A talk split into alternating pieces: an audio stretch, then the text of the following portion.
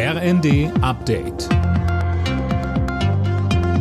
Stündlich neu. Auf den Punkt informiert. Ich bin André Glatzel.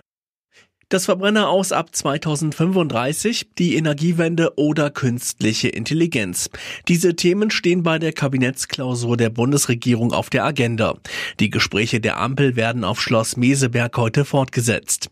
Dabei wird auch über die Kindergrundsicherung gesprochen. Grünen-Chef Omid Nuripur sagte im zweiten, Entscheidend ist, dass wir in einem der reichsten Länder der Welt einfach es endlich schaffen, Kinderarmut, was wirklich eine Schande ist, einzudämmen.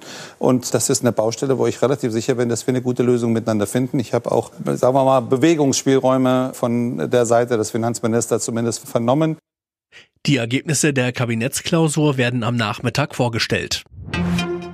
Deutschland wird das UN-Hochseeabkommen zum Schutz der Meere zügig umsetzen. Das hat Umweltministerin Lemke erklärt. Sie sprach von einem historischen Verhandlungserfolg und sagte, sie sei persönlich tief bewegt. Künftig sollen 30 Prozent der Hochsee durch das Abkommen geschützt werden.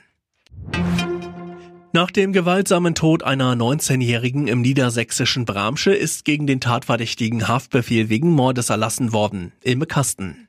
Der 20-Jährige hat bisher noch nichts zu den Vorwürfen gesagt. Die Tat passierte am Rande einer Geburtstagsfeier in einem Schützenhof in Bramsche.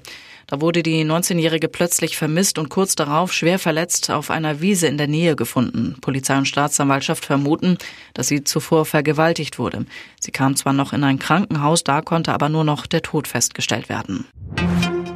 Im Kampf um die Europapokalplätze in der Bundesliga haben der VfL Wolfsburg und Eintracht Frankfurt 2 zu 2 unentschieden gespielt.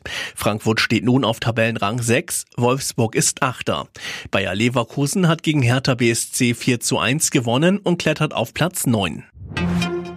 Weltmeister Max Verstappen hat das Formel 1 Auftaktrennen der neuen Saison gewonnen. In Bahrain siegte er im Red Bull vor seinem Teamkollegen Sergio Perez.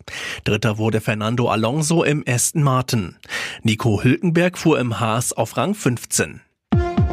Alle Nachrichten auf rnd.de